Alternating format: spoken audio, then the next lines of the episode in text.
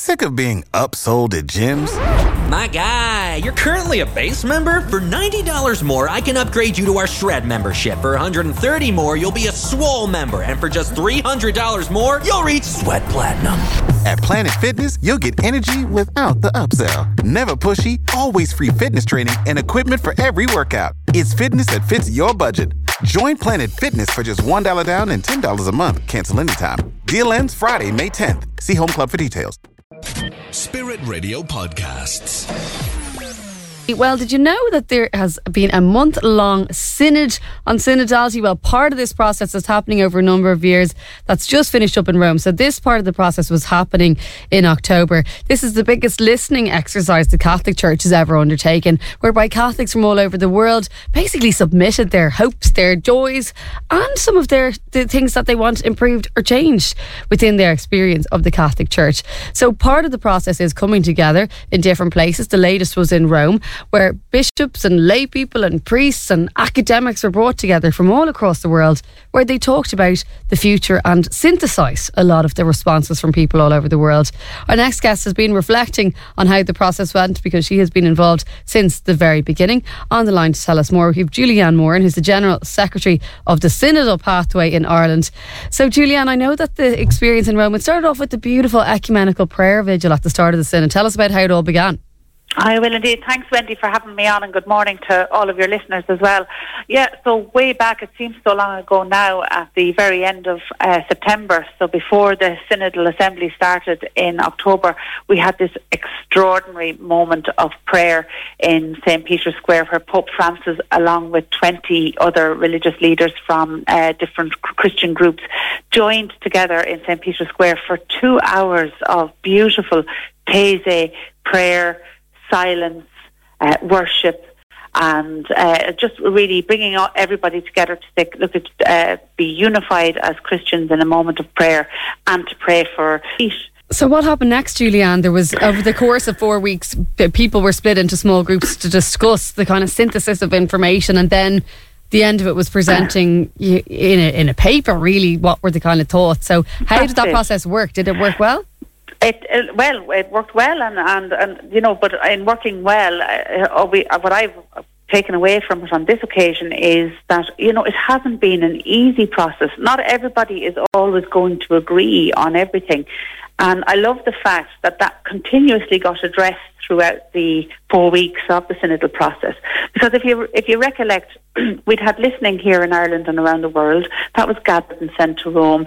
We were given another document to see what the world was saying. Reflections were gathered and sent back to Rome. And like this was the next step in that phase of of constantly circling back to see are we in tune with what people are saying.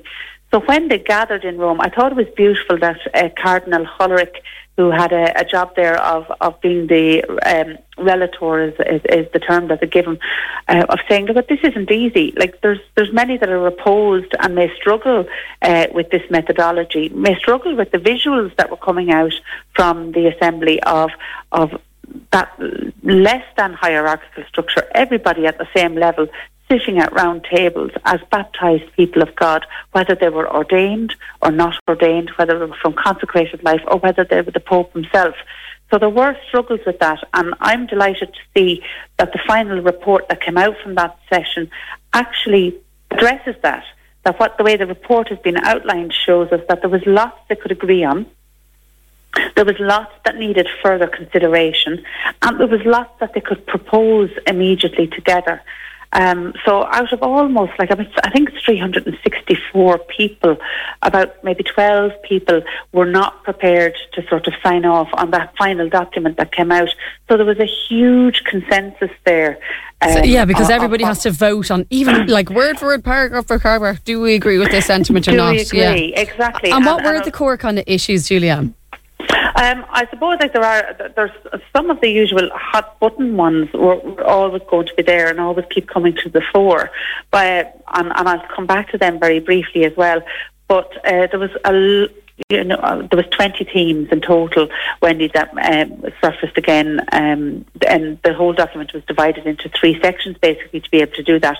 One was like the face of the synodal church, um, you know, that's the practice of synodality, um, baptism, confirmation, sacramental nature of the church, um, looking at, at all of those aspects first. The second section then was much more about who and why, and that was like all disciples, all missionaries, and that's where we started getting more into the nuts and bolts of maybe the role of women, uh, the role of priests, the role of bishops, the role of the Pope himself.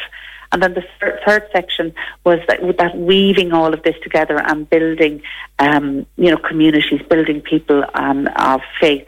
But um, so there was there was lots of consensus around so much. So obviously, like what the mission of the church is, placing the poor at the centre of that. Um, the issue of clericalism, how we have to somehow find a way um, to move away from that model uh, that does damage communion in the church. So they were kind of the ones that there was lots of consensus around. Um, again, more of this, or I suppose more topical ones. One of the big ones for me that came out of this, the role of women and the, the potential of opening the diaconate to women. So, very honestly and transparently, the document has told us that whilst there was a huge amount of consensus for the fact that women contribute so much to the faith um, all around the world, and the long history of women missionaries, women saints, women theologians, mystics, and a contribution that they've made, that the question still remains around um, opening up the diaconate to women. And that's in a section then for a matter for further consideration. So honestly, the document has outlined that there was some that saw it as unacceptable because they considered it a discontinuity with the church's tradition. But there was others who said, well, actually, it would restore a practice from the early church.